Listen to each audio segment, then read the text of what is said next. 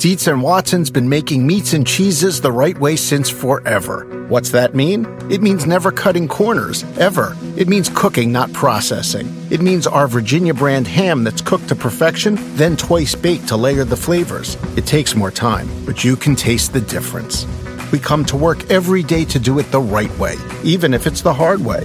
Because if it's not right for us, it's not right for you. Dietz and Watson, it's a family thing since 1939. Friday, Kingdom of the Planet of the Apes is coming to IMAX and theaters everywhere. This summer, one movie event will reign. It is our time. They stole my village. I know where they're taking your clan. Bend for your king. Never. Kingdom of the Planet of the Apes. Only in theaters Friday. Tickets on sale now. Rated PG 13. Some material may be inappropriate for children under 13.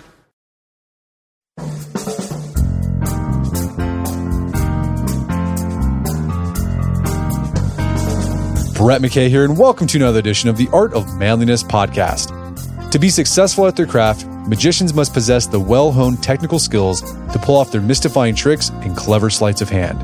But as magician Steve Cohen observes, they must also be masters at attracting interest, holding attention, and leaving audiences with fond memories of their time together. Skills that everyone can use to persuade audiences, charm dates, own a room, and influence others. Steve, also known as the Millionaire's Magician, is the author of Win the Crowd Unlock the Secrets of Influence, Charisma, and Showmanship. Today on the show, Steve shares the insights he and his fellow magicians know on everything from taking command of a room to creating a compelling character to making a magical entrance. Steve shares how to build your boldness through put pocketing, develop spontaneous resourcefulness, get people wrapped up in the magic of your message by suggesting rather than stating, increase your confidence by having a place for everything and everything in its place, and much more. At the end of our conversation, he shares two of his most interesting tips and explains how to influence people to do what you want by using layered commands and the trailing or. After the show's over, check out our show notes at aom.is slash win the crowd.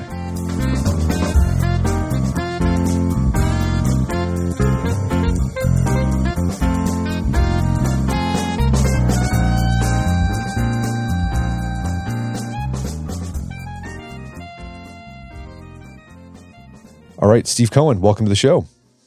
Thank you very much. So you are a magician and you call yourself the millionaire's magician. Where did that descriptor come from? And uh, how are your magic shows different from, say, the ones you might see in Las Vegas? Okay, well, for the past 23 years, I've been doing a live show in New York City. I've also taken it around the world to various other major metropolises, but New York City is my home base. For 17 of those years, I performed at the Waldorf Astoria Hotel in the penthouse suite.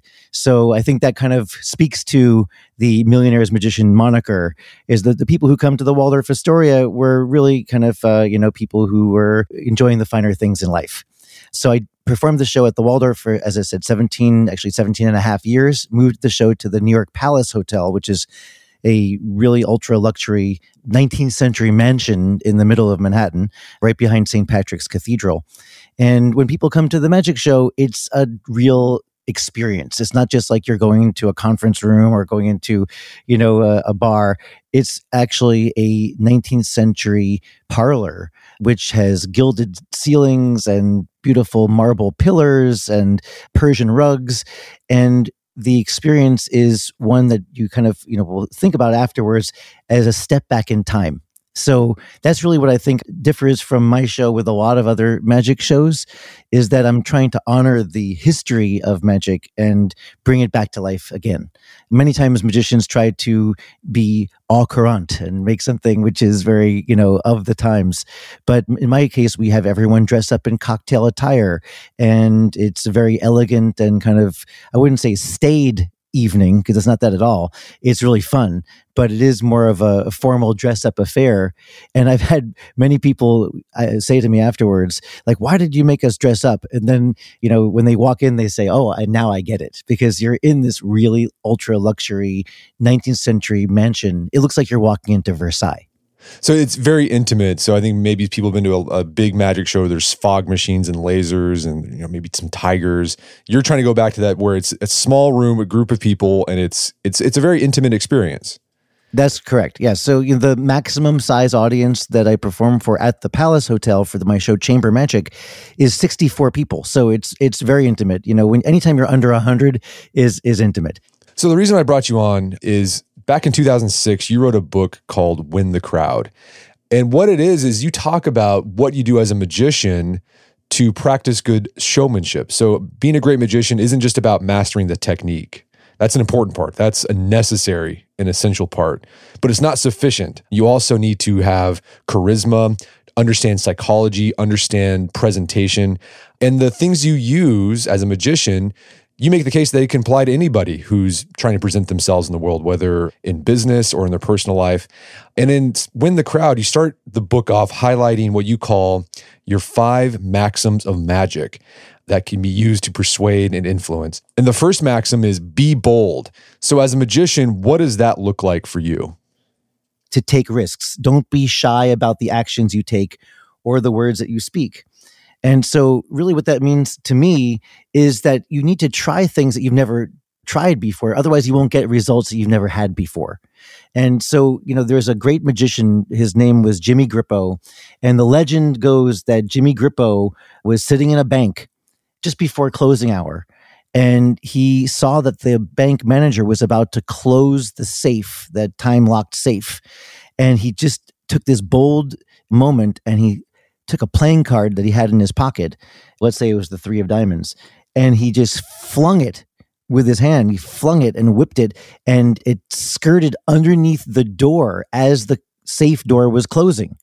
So now inside of this locked safe on the floor is a three of diamonds just sitting there, unbeknownst to the bank manager or anyone else in that bank. So now he walks away with a kind of a tingle in his eye and, and he goes home and thinks, How am I going to take advantage of this? So the next day he goes back to the bank and he sees the bank manager and he says, I'd like to show you a magic trick. I remember me from yesterday. And the manager's like, Yeah. And so he says, Let me show you a card trick. And he pulls out a deck of cards that matches the same card back design as the one that he had flung inside the, the vault. And he made sure that this bank manager took a card which was identical, the three of diamonds. There's magic ways to do that. And so after the bank manager took the three of diamonds, he put the card back in the deck, and Jimmy Grippo says, Now I'm going to make your card disappear and reappear inside that vault. And the bank manager says, That's impossible. He said, Well, open it up. And he says, I can't open it because it doesn't open until the time lock opens at 8 a.m. So he says, Okay, we'll just wait for it. And they waited and they opened up the vault. And sure enough, on the floor is that three of diamonds. And so that's a miracle, right? I mean, the bank manager's eyes bulged out of his head. He wouldn't stop talking about it. And that's the type of story that would create legends that would actually pay off in great dividends for Jimmy Grippo for years to come. Look, we're talking about it decades after he's died. So you never would really know the outcome unless you gave it a try. And that's really what boldness means to me as a magician is that unless you try something that may fail, you may not ever actually get any magnificent outcome. Now, having said that, what happens if he goes back to the bank and the manager wouldn't let him perform a card trick? Or what happens if the bank manager took uh, the wrong card? Or if, what if the bank manager said, you know, go away. We don't need to see this now. We've got other things going on. I have a, you know, manager's meeting. Well, then that's a lost opportunity. But at the same time, he didn't really lose anything at all. It was a trial which could eventually turn into something magnificent. And if it fails, it doesn't harm anyone. So I think that's really what being bolder is wrapped up in. So how can like regular people be more bold in their social interactions, you think? Well, I mean, I think part of it is just to overcome your natural tendency to be quiet and to shut up, just to become a bigger version of yourself. So, for instance, let's say you're in an elevator and you see some random person just standing there. The the likely response would just be to be quiet, not say anything. But if you want to practice being a little bit bolder, one thing that you could do is just like say to that person, Hey, nice sweater you're wearing there. I like that. Or maybe the person might respond, Thank you. Maybe they'll think you're a creep. maybe they'll ignore you and just get off the elevator. But what you've just done is you've built up a little bit of a notch in your belt of being bold. You've tried something you haven't tried before. Now, admittedly, it's very, that's a simple drill, right? That's not something that would really be, you know, some great advancement in your ability to be bold. However, another example I, I give in the book, which I love, and I've actually done this to people and have it had done to me, is what we call the quarter load. And you know, you've heard of pickpocketing, right? People go up to you and they bump into you and they steal your wallet if you're in the subway or if you're walking around in a crowded place. That happens. It has happened, you know, for centuries. However, this is the opposite it's called the quarter load. You're put pocketing. You're putting things into people's pockets. And again, this is just, it, it, sounds like a joke, sounds like a gag, sounds like a ruse, but I've done this many times. And I think this can help you build up your courage and your boldness and your ability to feel like you can do things you haven't done before.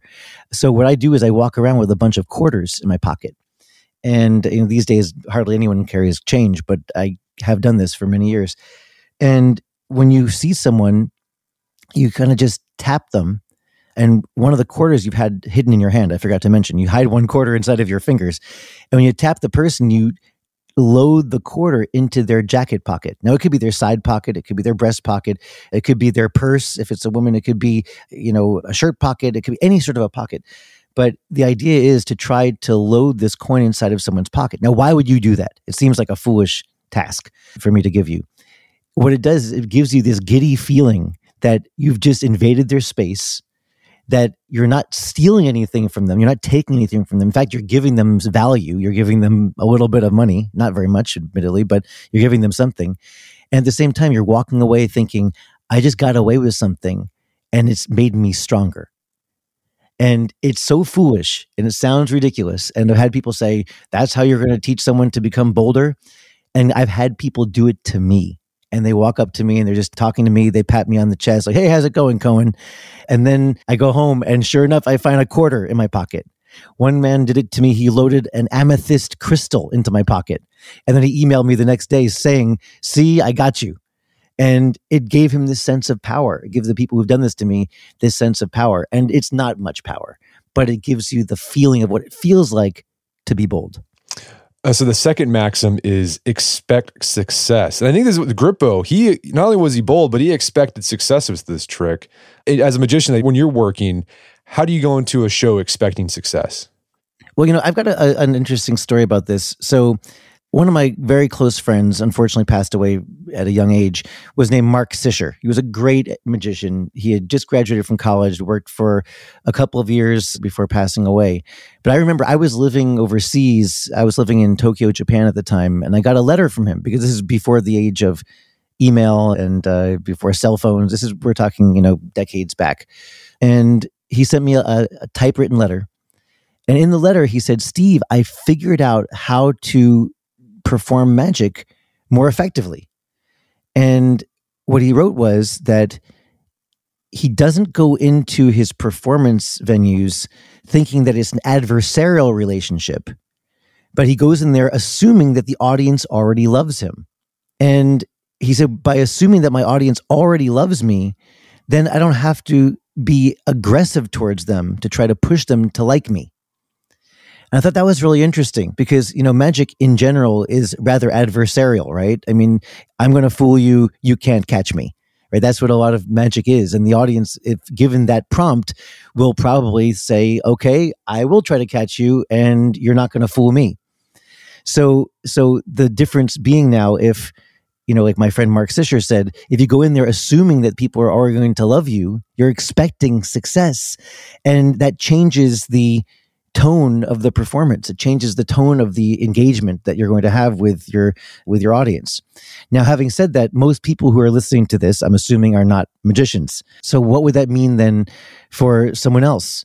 Well i would like write down for example the likely outcomes of what an experience what an engagement might be and think of what's the best possible way that this can possibly go so whether you're having a business meeting or a presentation, think of what the best possible outcome is and then actually focus on that. A lot of times we think about what the negative things are, like what can go wrong. You know, never apologize, never panic, never go into something thinking, okay, you know, I'm going to, this is going to fail. You know, I just go into my performances thinking, I've done this before. I know it's going to work and it's going to work. So it's very you know it's kind of basic it's kind of a simple thinking but If you know what your desired outcome is, then you can veer towards that in the right direction. I think oftentimes when people give public speeches, they're afraid that everyone's just judging them and looking at all their mistakes. And really, if you think about it, when I'm listening to someone give a speech, I'm rooting for them. Like I want them to do well. Like I want them to succeed. And even when they have a, a slip up, I'm not like, oh, what a dumb dumb. I'm just like, that's all right. You can recover from this.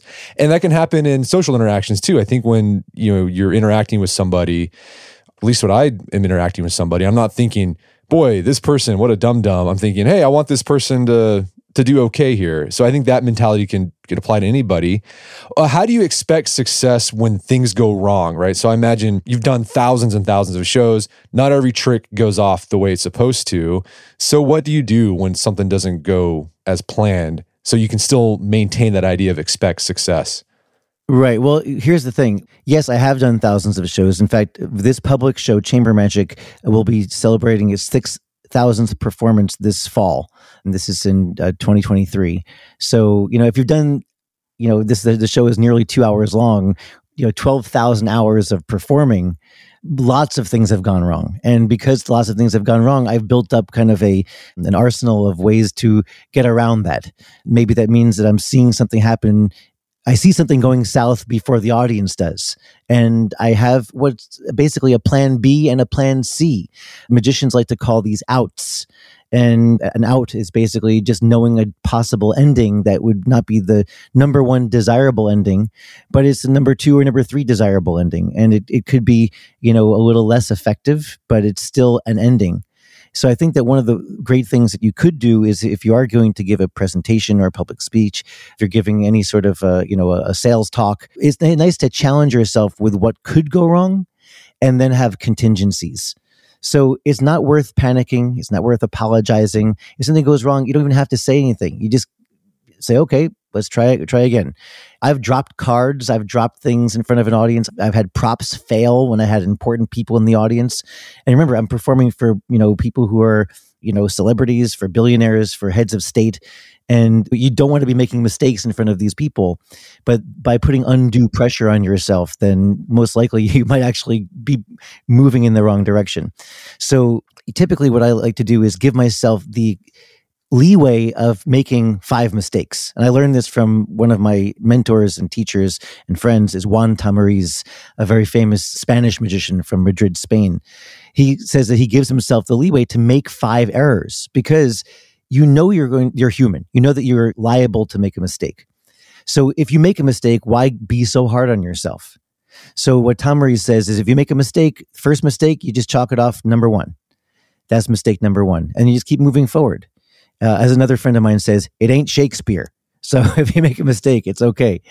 And if you make mistake number two and you're like, okay, there was mistake number two to be expected within my given five mistakes in this show. Make mistake number three, and you're like, okay, well, hold on a second. Maybe this isn't the audience. Maybe this might be me. Let me really kind of drill down here and, and focus on what's going wrong. Mistake number four, I actually have never gotten that far, but I would probably be thinking to myself, maybe I shouldn't have drunk that beer before this show.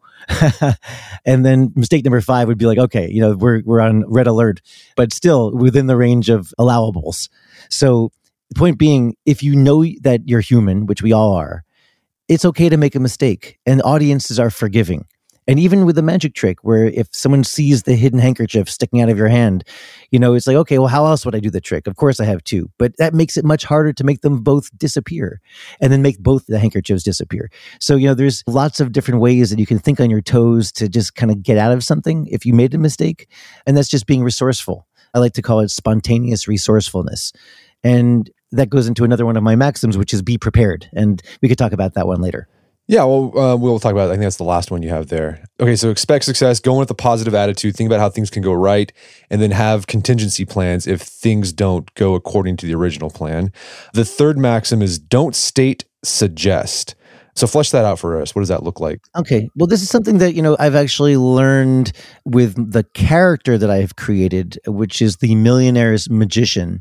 So millionaire's magician doesn't necessarily mean that we check people's bank balances at the front door when they're checking in, but you know, I am a character. I've created a character and I portray a character on stage. And what I like to think of is anyone, when you're in front of an audience, is playing a character. Now, it, maybe it's just an enlargement or enhancement of yourself when you're off stage or when you're not in front of you know of an audience, but you're basically creating a a visual and an auditory vision of what you should be like, what you what you want your audience to take away. So, do you want your audience to think of you as someone conservative, someone funny? Do you want them to think of you as a an open collar person versus a button down collar person? And necktie, no necktie, dress, no, you know, uh, casual clothes. I personally am wearing a tuxedo when I perform. I wear, you know, an evening wear, or sometimes I wear a morning suit. And it, what it does is suggests how I expect my audience to behave with me if I were wearing a t-shirt and jeans and you know black sneakers when performing in my venue, it wouldn't make sense. If I was a character in a book or a movie, the author wouldn't write about. It would be such a disconnect to have someone casual in such a formal environment. So the venue plus my attitude plus my clothing plus the way I groom myself and the way I speak, all of these kind of suggest that the audience should act a certain way toward me. And fortunately, by making this large, you know, kind of stage that people are coming into, they're stepping into a scene in a play in a way. And that's how I like to think of, you know, suggesting as opposed to stating. We don't tell people you're going to be stepping back in time, walking into a 19th century parlor. You know, we just once they walk in, they kind of discover it themselves. And then they react in the way that I've kind of set them up to. And I think that's actually a better mechanism rather than for me to force it down their throat. It would be kind of an insult to your intelligence. You know, if I just said to you, I possess magical powers and you're going to believe in my special abilities, people would say, come on, you know, who do you think you are? But if I slowly wrap them up into this world where they start seeing incredible things happen and they realize that this is a step out of reality, then they enter my world. And I've seen this not only in magic, I've seen great salesmen, salespeople do this. You know, even if you go to a sale, like a seminar, like let's say Tony Robbins or someone who's a motivational speaker, like during the time that you're with that person, you are wrapped up in their world. And it's not because they forced you to, but it's because you responded to the suggestions that they made. Okay, so if a regular person, if you want people to treat you with respect and authority, then dress that way, act that way. Don't tell people you have to respect. Yeah, usually if you, you have to tell people you must respect me, I've lost already. Um, of course, of course. Yeah. I, I, remember what this happened one time. I had a very horrible performance. It was in Long Island, this uh, women's event that I got hired to do. And they were not there to watch a magic show. They were there to kibitz with each other. And they were there to, it was like some sort of a, um, like a flea market type of thing that I don't even know why they hired me to perform at it, but it was just an awkward environment for me to perform in. And all through the show, the audience was not really paying attention. They were just chit chatting with each other. And at one point, I realized I can't go on. I can't continue this performance. I was standing on a platform and nobody was paying attention. So I stopped the show and I walked off. And then this lady who had hired me walked on and said, Come on, everyone. This guy is really good. You should pay attention to him. You should pay attention to him. He's really good. And I walked back up on stage and it was even worse because by begging, you know, it, it just, it, the whole thing fell apart. So yeah, that was, that was a, an example of trying to convince someone with your words that you're good is not as good as trying to convince them just by your suggestions. We're going to take a quick break for a word from our sponsors. There are millions of workers, but there's only one you with only one body. So why wear it down with lesser power tools? You deserve ease, you deserve safety, you deserve Bosch. With Bosch tools, you can raise the X-Lock, hammer drill, or two-in-one with pride and know that you deserve it. Now lower it, safety first. Bosch tools, what hard workers deserve. It's wedding season, and while weddings are all about the bride and groom, they're also a chance for you to look your best. With a fully custom suit from Indochino, you'll walk into wedding season looking like a million bucks, even though suits start at just $499. It's easier than ever to be the best dressed with Indochino. Order your custom suits now and they'll be ready for wedding season. The process of customizing a suit on Indochino, very easy to do. It's also a lot of fun. I've talked about my navy blue suit I've gotten from Indochino. First off, you can decide how the jacket is, how you want the pockets on the jacket to be, how you want the lapels, uh, the vent on the back, the lining uh, on the pants. You can decide you want pleats or no pleats. I went no pleats on my pants on this one. And then you do the measuring process. You'll need someone to help you, but they have this very easy to follow guide. Send that all in. In a few weeks, you have a custom made to measure suit sent directly to your door, and you're going to pay about the same price for a suit that you'd pay for an off the rack suit at a department store. Look your best this wedding season at the table or on the dance floor when you wear Indochino. Go to Indochino.com today and use code manliness to get 10% off any purchase of $399 or more. That's I N D O C H I N O.com, promo code manliness. Check it out today. Have you always struggled with finding time to manage your finances? At the end of a busy week, the last thing you want to do is spend time budgeting all of your expenses or tracking down customer service teams to cancel old subscriptions you no longer use.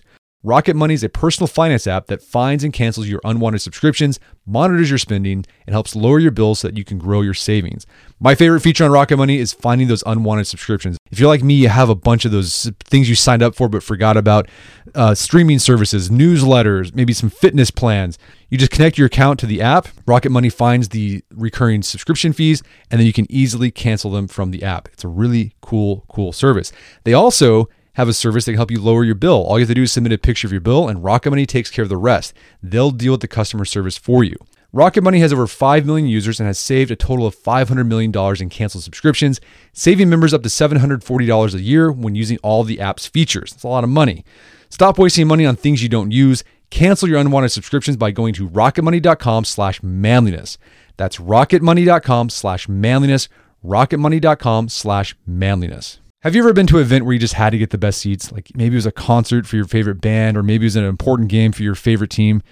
Well, to do that, you had to you know, set an alarm uh, to get the tickets as soon as they went on sale. When you want the best, you have to act quickly, or someone else will get it instead. It's like if you are trying to hire for your business and you want to find the most talented people for your open roles before the competition scoops them up.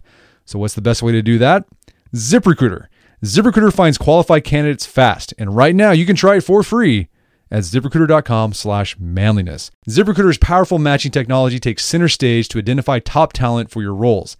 Immediately after you post your job, ZipRecruiter's smart technology starts showing you qualified people for it. Amp up your hiring performance with ZipRecruiter and find the best people fast. See why four out of five employers who post a job on ZipRecruiter get a quality candidate within the first day. Just go to this exclusive web address right now to try ZipRecruiter for free. ZipRecruiter.com slash manliness. Again, that's ziprecruiter.com slash manliness, M A N L I N E S S. ZipRecruiter, the smartest way to hire. And now back to the show. So, the fourth maxim is practice, practice, practice. Walk us through the amount of practice you have done and still do as a magician. Like, what does your practice process look like? Okay. So, I'm practicing all the time. I've been doing magic since I was six. I'm now 52. And there's not a day that goes by where I'm not with a deck of cards in my hands or practicing with coins or other small objects. Sometimes I'll practice a move, uh, a sleight of hand move with a deck of cards, for example, for years before I'm ready to really include it in my performance. And the idea is to make the moves so smooth and so subtle that they become invisible to the audience. Not only wouldn't they be able to see them, but they wouldn't even be able to sense them or detect or, or be able to to realize that there's any sort of tension in my hands. Really, that's what the human eye responds to is tension right? We, if you see something tense up, then you think, oh, there must be something going on there. I have to pay attention. So, really, what I'm trying to do with my magic is perfect the moves, refine them to such a degree that they really kind of disappear from your suspicion.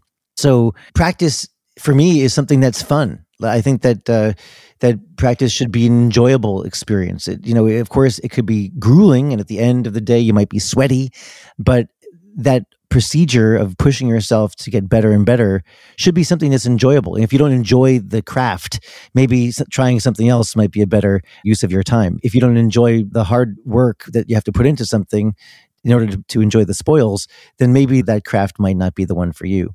So what I like to do is I just practice in isolation. Sometimes I'll I'll practice something with my eyes closed. After I've perfected the, slide, I'll practice it without looking. Another times I'll practice it without speaking. So kind of isolating the different skills rather than performing the move with my patter, which is the language that magicians use to back up the trick.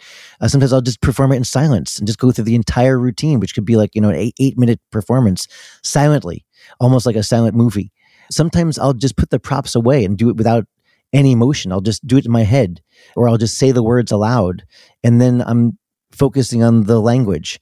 So, most importantly, though, I think is what I call PP.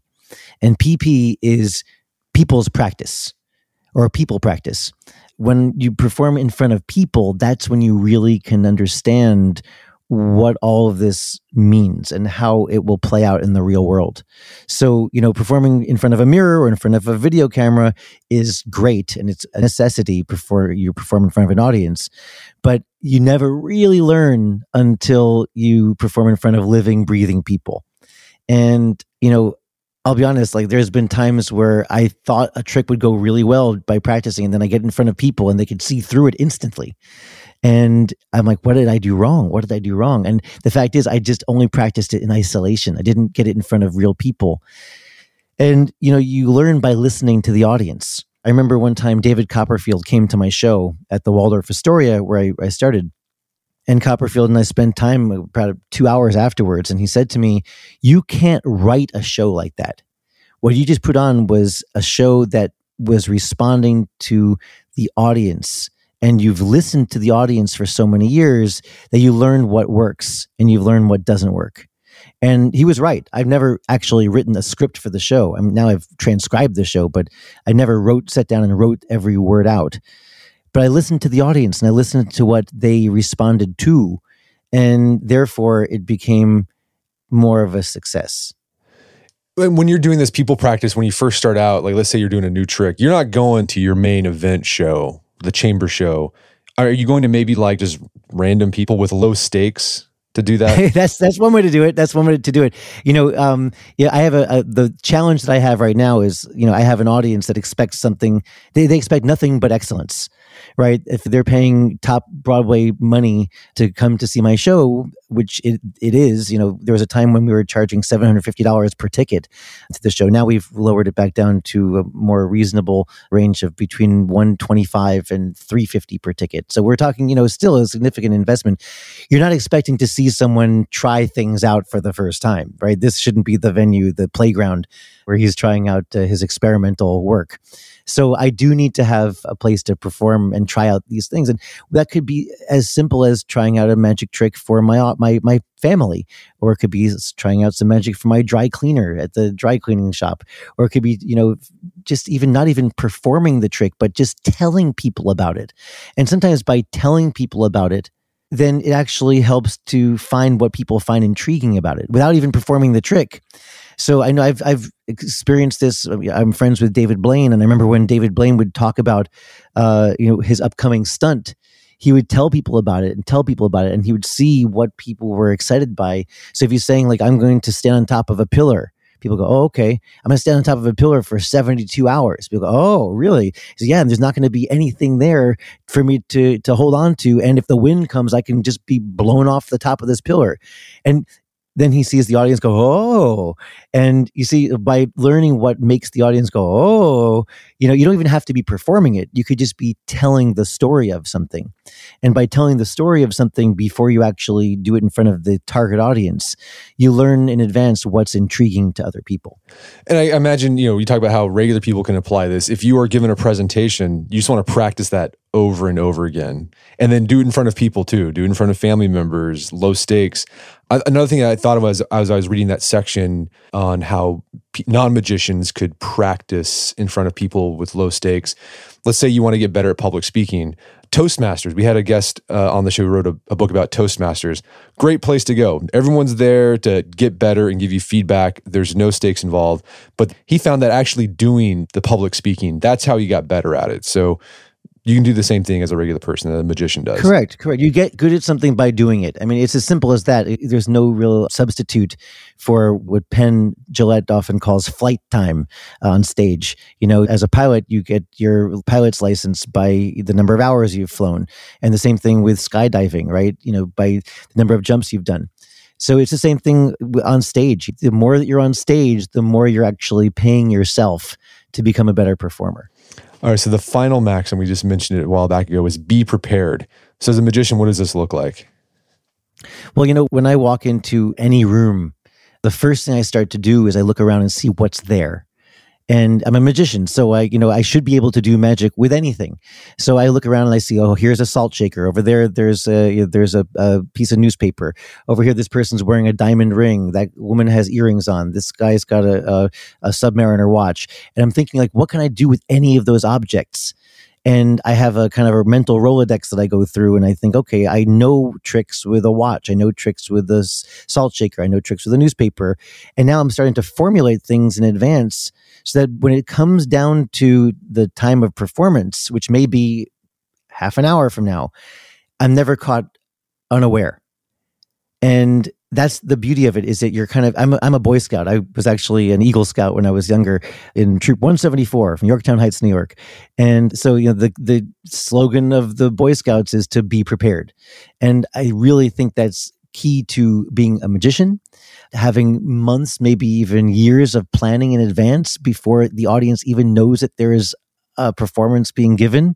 Michael weber a well-known magician says that you have to be so far ahead of the game that the audience doesn't even know there's a game being played yet.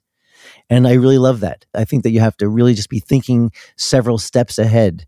And what it boils down to is just knowing your audience. Like when I go into an audience when I'm performing for people, I like to know what kind of a crowd this is. So maybe in advance, I might just look at the sales list for the day and say, okay, where are these people coming from? Oh, okay, we have people coming from California. We have people coming from from France. We have people who are visiting from China. We've got people who are visiting from the tri state area. It helps me to know the audience in advance. And I like to call that the get to know you technique. It's just really like, you know, having a little bit of rapport before the audience realizes that there's a need to have a rapport. And that preparation will help you out even before you arrive. So you have a chapter that's all about building up conviction and confidence in yourself. Why is that important for you as a magician in order to win the crowd? Well, uh, think about it. People want to be around people who are confident and who are almost uh, larger than life. I think that it's more interesting to be around people who are sure of themselves, right? I mean, when you walk into any sort of a, an, an event or if you're going to be giving a presentation again, we don't want someone who is a self-proclaimed failure to be giving us advice.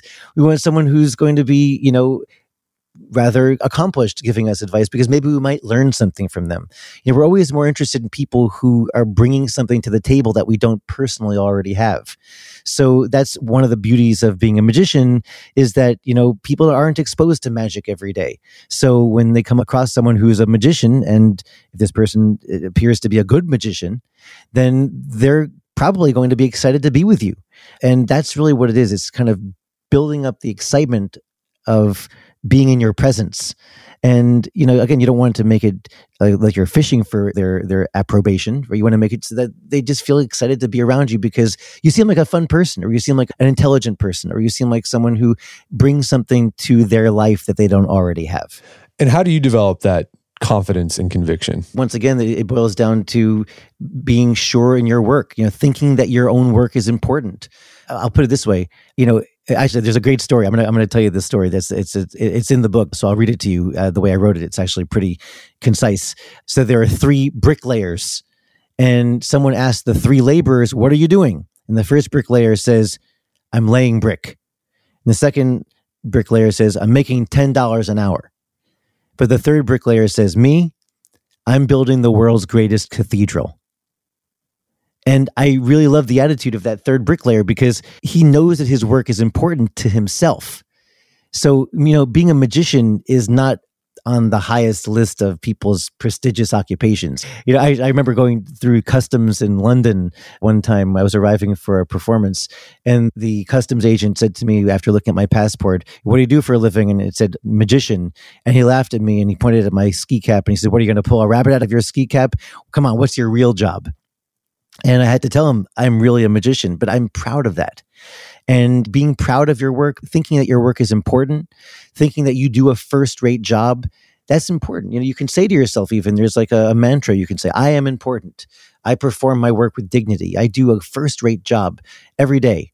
And, you know, it's important to think that your work is important. And I, whether you're a banker, whether you're a salesperson, whether you're a performer like me, or anything you do, you never say, I'm just a blank. I'm just a clerk. I'm just an analyst. You know, basically, you have to put a, a top hat on your head mentally and think, I'm a magician, not a literal magician, but I do things in a magical way. I do things with power. I do things with confidence. And by telling yourself that, you kind of make yourself into a little bit of a celebrity.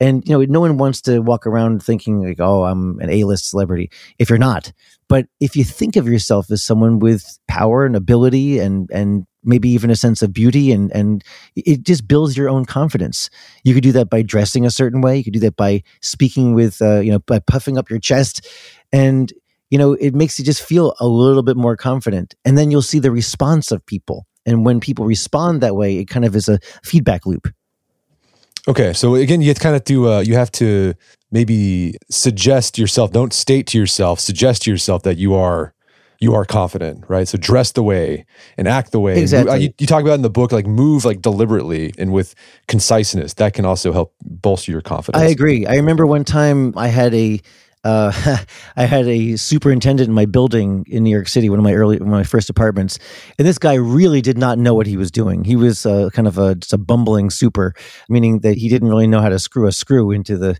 into the wall. And you know, if he was reaching for his screwdriver in the toolkit, he didn't even know where it was. He had to dig around and find basic tools, and then he didn't know where to you know did I have a, a, a Phillips head screwdriver or a flathead screwdriver? He really was just clueless.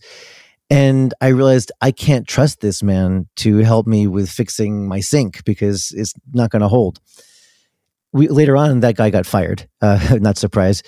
And then they hired a new super, and this super was really on top of things. So when he reached for the screwdriver, it was where he expected it to be. And when he was uh, putting together the cabinet that I needed him to help me fix, you know, it went together one, two, three, snippity snap and it had to do with the fact that he was confident and he acted deliberately. He knew where things were and it gave me a sense of confidence as you know a resident is in his building.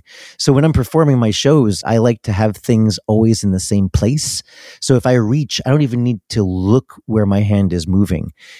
I know that an object is where it is because it's always there and I have the luxury of always performing, of course, in the same venue. So, you know, if I put something down, it's going to always be in the same spot. I don't have to fun- go fumbling for it or looking for it. So the audience sees that I'm a confident person because there's no hiccups. I just reach for something, it's always there. I'm able to do what I do with an intent. And what I also like to do, and I mentioned this also in the book, is to speak to myself. Is this how an important person would say this? Or is this how a powerful person would act? Would my boss act this way? Would my customer act this way? And would a successful person argue over this or not? And so by mentally framing these things in your head and then adjusting the way that you speak or present it, you're actually leading yourself into a successful path. So, one of my favorite chapters in the book was all about how to command a room. And this, this is useful advice for someone who's presenting in front of a, an audience, giving a pitch at a, a business meeting or giving a public speech, or I, I think it also applies just to everyday social interactions. And so, this idea of commanding the room, the first step you say you have to do as a magician is you have to own the stage. As a magician, how do you own the stage so that you can command the room? What I like to do is first, I like to always arrive at the venue early and tread the boards. the boards meaning the stage, right? That's the actor's uh, vernacular for walking onto a stage. So I like to walk on the stage and just get the feel for what the space is like. How deep is the room? How wide is this space? Do I need to step up steps before I walk onto the stage? Will there be a backstage area? Is there a green room? I just need to know all about the parameters that I'll be performing in first so that there's no surprises. Like that's really one of the key things I think uh, about being a pro is reducing the number of surprises in your presentations so that by the time you actually get up there in front of an audience, you're able to focus on the people and the interaction and the give and take with your audience as opposed to is this glass of water going to tip over if I move my arm out? Or does the stage have like a squeaky floor or am i going to walk too far towards the audience and possibly fall off stage? Knowing all these things in advance just reduces the number of variables so that when you get up there you're not going to really be worried too much. I, I think that's really good. So i think if you're giving a public speech i think that's useful advice too. You get up there early know what the stage looks like make sure you know where the podium is going to be. And you can even if you want to own the stage you can probably maybe move things around right? Well i don't like this let's move this around. That can help instill some more confidence in you in yourself. I agree. One one way that you can do this, even in your own life, when you're just sitting at a, a table. Let's say you're having a business meeting or business talk at a restaurant. So I like to think of the interaction as kind of like a control of the real estate of that table. And people don't often think about this, but you can move things around on tables that you have more space. You can move the glass out of the way. You can move the flower vase out of the way. You can move the salt shaker out of the way. You can move the plates and stack them up. You can move the forks so that you have more room. And even just subtle things like this show that you're owning your environment. So again, these are not overt things. You don't say like, "Look, I'm going to take over this table, therefore I own this conversation." It's not that overt. It never is you know, a lot of what being a magician is is about making these implications of power. And the implication of power then kind of gives a little bit of a hint or a clue for someone to respond to you just that little bit differently. So I do this oftentimes, you know, I'll make the space mine.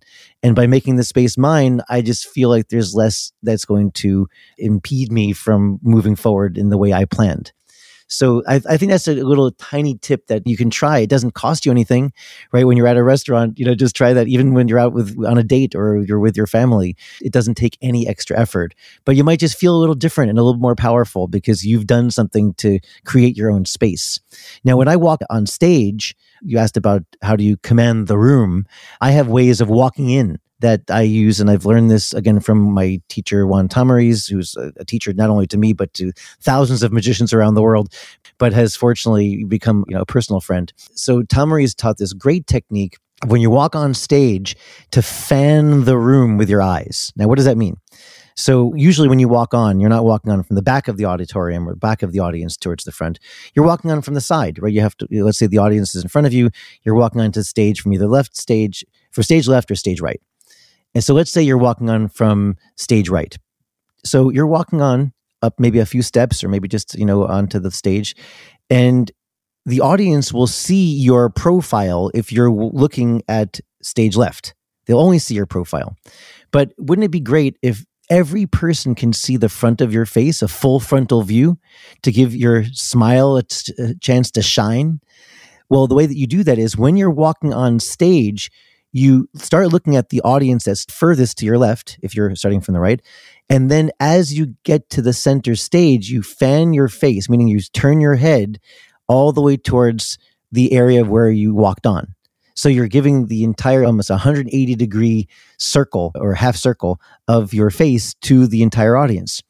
And they're now able to see you and experience you with your smile and your, your light in your eyes rather than just your profile. And it just gives you a, more of a connection right away. There's a, an interesting thing I didn't write about in this book, but I've learned since is if you watch a Mickey Mouse cartoon, like anything for you know uh, Walt Disney you know animation, you'll see that Mickey Mouse's ears are always full circles or often full circles. I'm sure there's exemptions to this, but oftentimes what'll happen is even if he turns his head left or turns his head right, you'll still see these full circles of his ears because that's the iconic Mickey Mouse pose and face and image and icon that we've become familiar with. So you know, it's in a similar way. Imagine if you're able to show your face to every audience, every part of the audience, no matter where they're seated in the left, right, middle, back, center. When you walk on, that's how you do that by fanning the room. Well, another tip that I liked in there about walking on to uh, the stage is that you don't start from a dead stop. You actually start walking when you're off stage so that when you hit on stage, it looks more like you're floating and not sort of getting started. And that it just adds some dynamism to your presence. Right. So one, of the things I, I like to call it is the invisible steps. So so again, if let's say that you're walking on stage from behind a curtain, rather than just standing still and then walking on, which means that you're kind of ramping up to your full speed and your full kind of energy, take a couple of steps back from the curtain and start the advancement onto stage from several feet away from the edge of the stage. So by the time that you hit the curtain and you've broken the curtain line, now the audience sees you coming out in a powerful and energetic way. Now I learned this the hard way from being on the David Letterman show. I was a guest on Letterman when he had Close Up Magic Week. And if you haven't seen my performance of that on YouTube, you should check it out. It was a really great experience. But I remember standing backstage, I was kind of petrified because this is, you know, the Ed Sullivan Theater. I'm backstage. This is where the Beatles performed. I mean, come on. I was, you know, pretty intimidated. And Biff Henderson, who is the stage manager, he shoved my shoulder when it was time for me to walk on. So I heard Letterman say, "Ladies and gentlemen, please welcome Steve Cohen." And then Biff Henderson shoves me, and my first step onto the stage was a stumble, and I stumbled on, and then kind of got my pace and kept on walking to center stage. So why am I telling you this? It looked stupid, and I mean, maybe it didn't really feel that, or didn't look that bad to the viewer at home. But when I look at it, I like, man, I did not have control over that entrance. Someone else controlled the entrance for me and that's not how I want to walk on stage.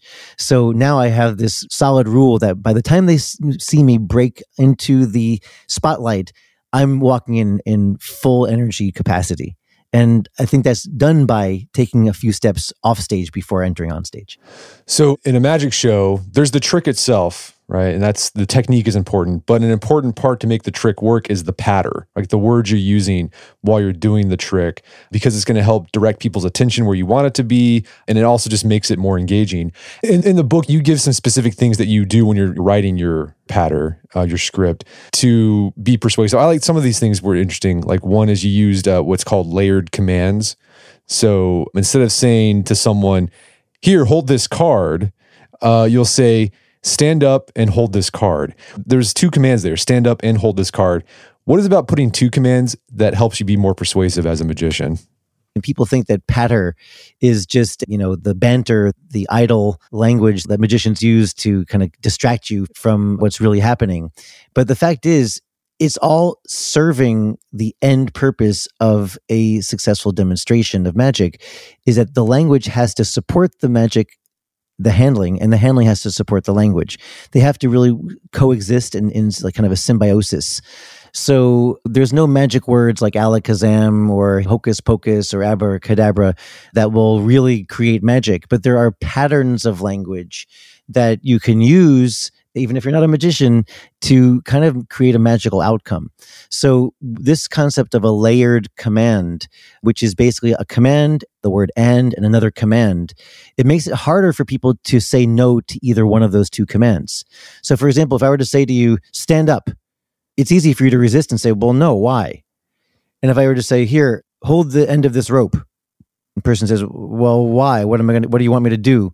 They they can resist it. But if I say, "Stand up and hold the end of this rope," people will not really deny either of those. They'll simply stand up and hold the rope, and it's kind of uncanny. It's something you should really give a try to, and you can try it again, not just if you're a magician, because most people listening to this aren't magicians, but you could try it. Let's say with your kid, you know, if you could say, you know, take out the garbage and close the door when you go out.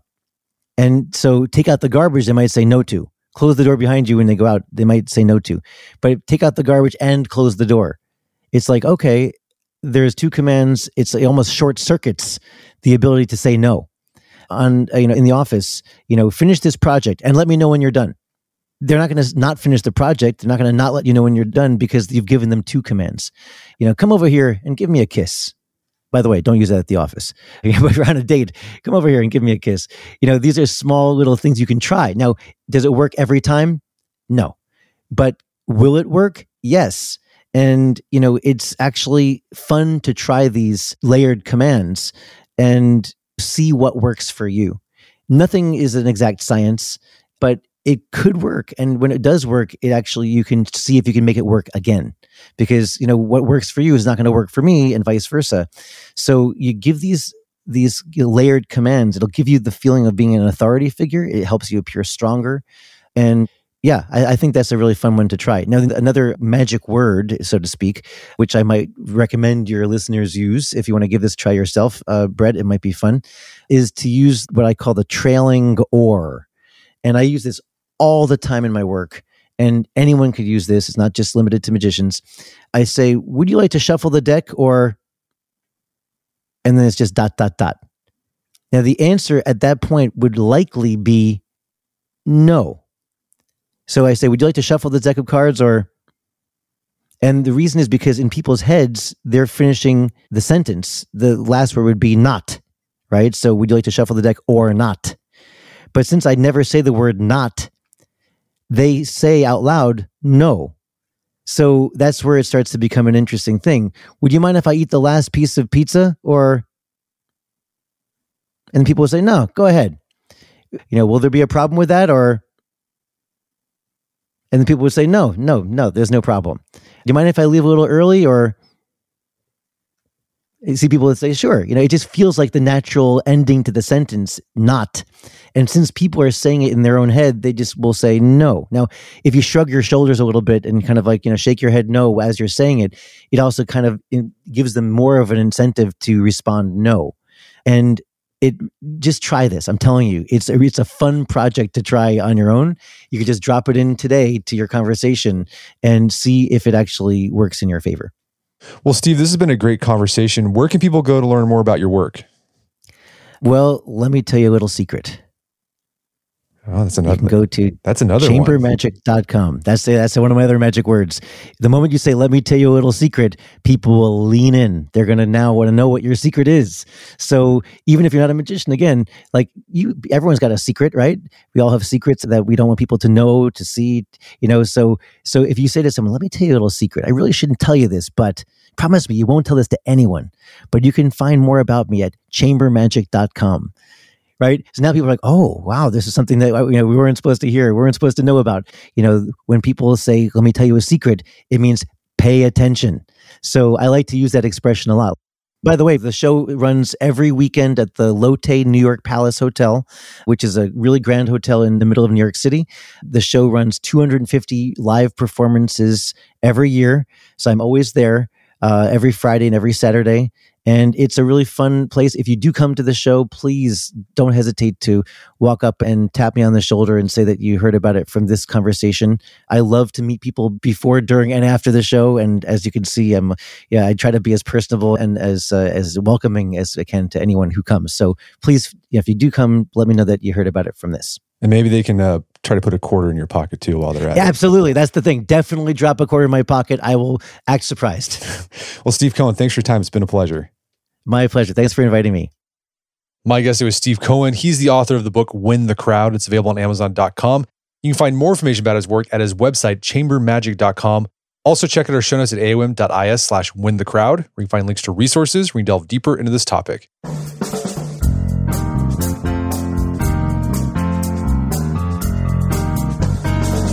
Well, that wraps up another edition of the AOM podcast. Make sure to check out our website at artofmanliness.com where you find our podcast archives, as well as thousands of articles that we've written over the years about pretty much anything you think of.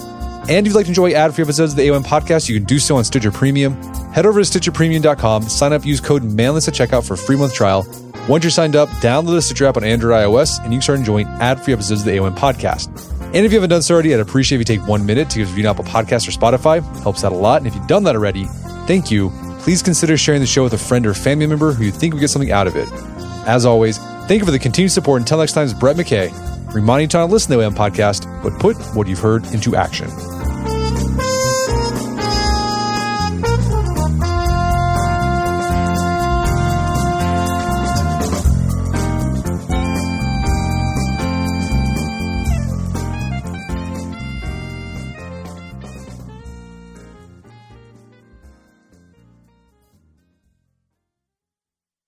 Spectrum One is a big deal. You get Spectrum Internet with the most reliable internet speeds, free advanced Wi Fi for enhanced security and privacy, and a free Spectrum Mobile Unlimited line with nationwide 5G included, all while saving big. For the big speed, big reliability, and big savings you want, get Spectrum One. Just $49.99 a month for 12 months. Visit spectrum.com slash big deal for full details. Offer subject to change, valid for qualified residential customers only, service not available in all areas. Restrictions apply.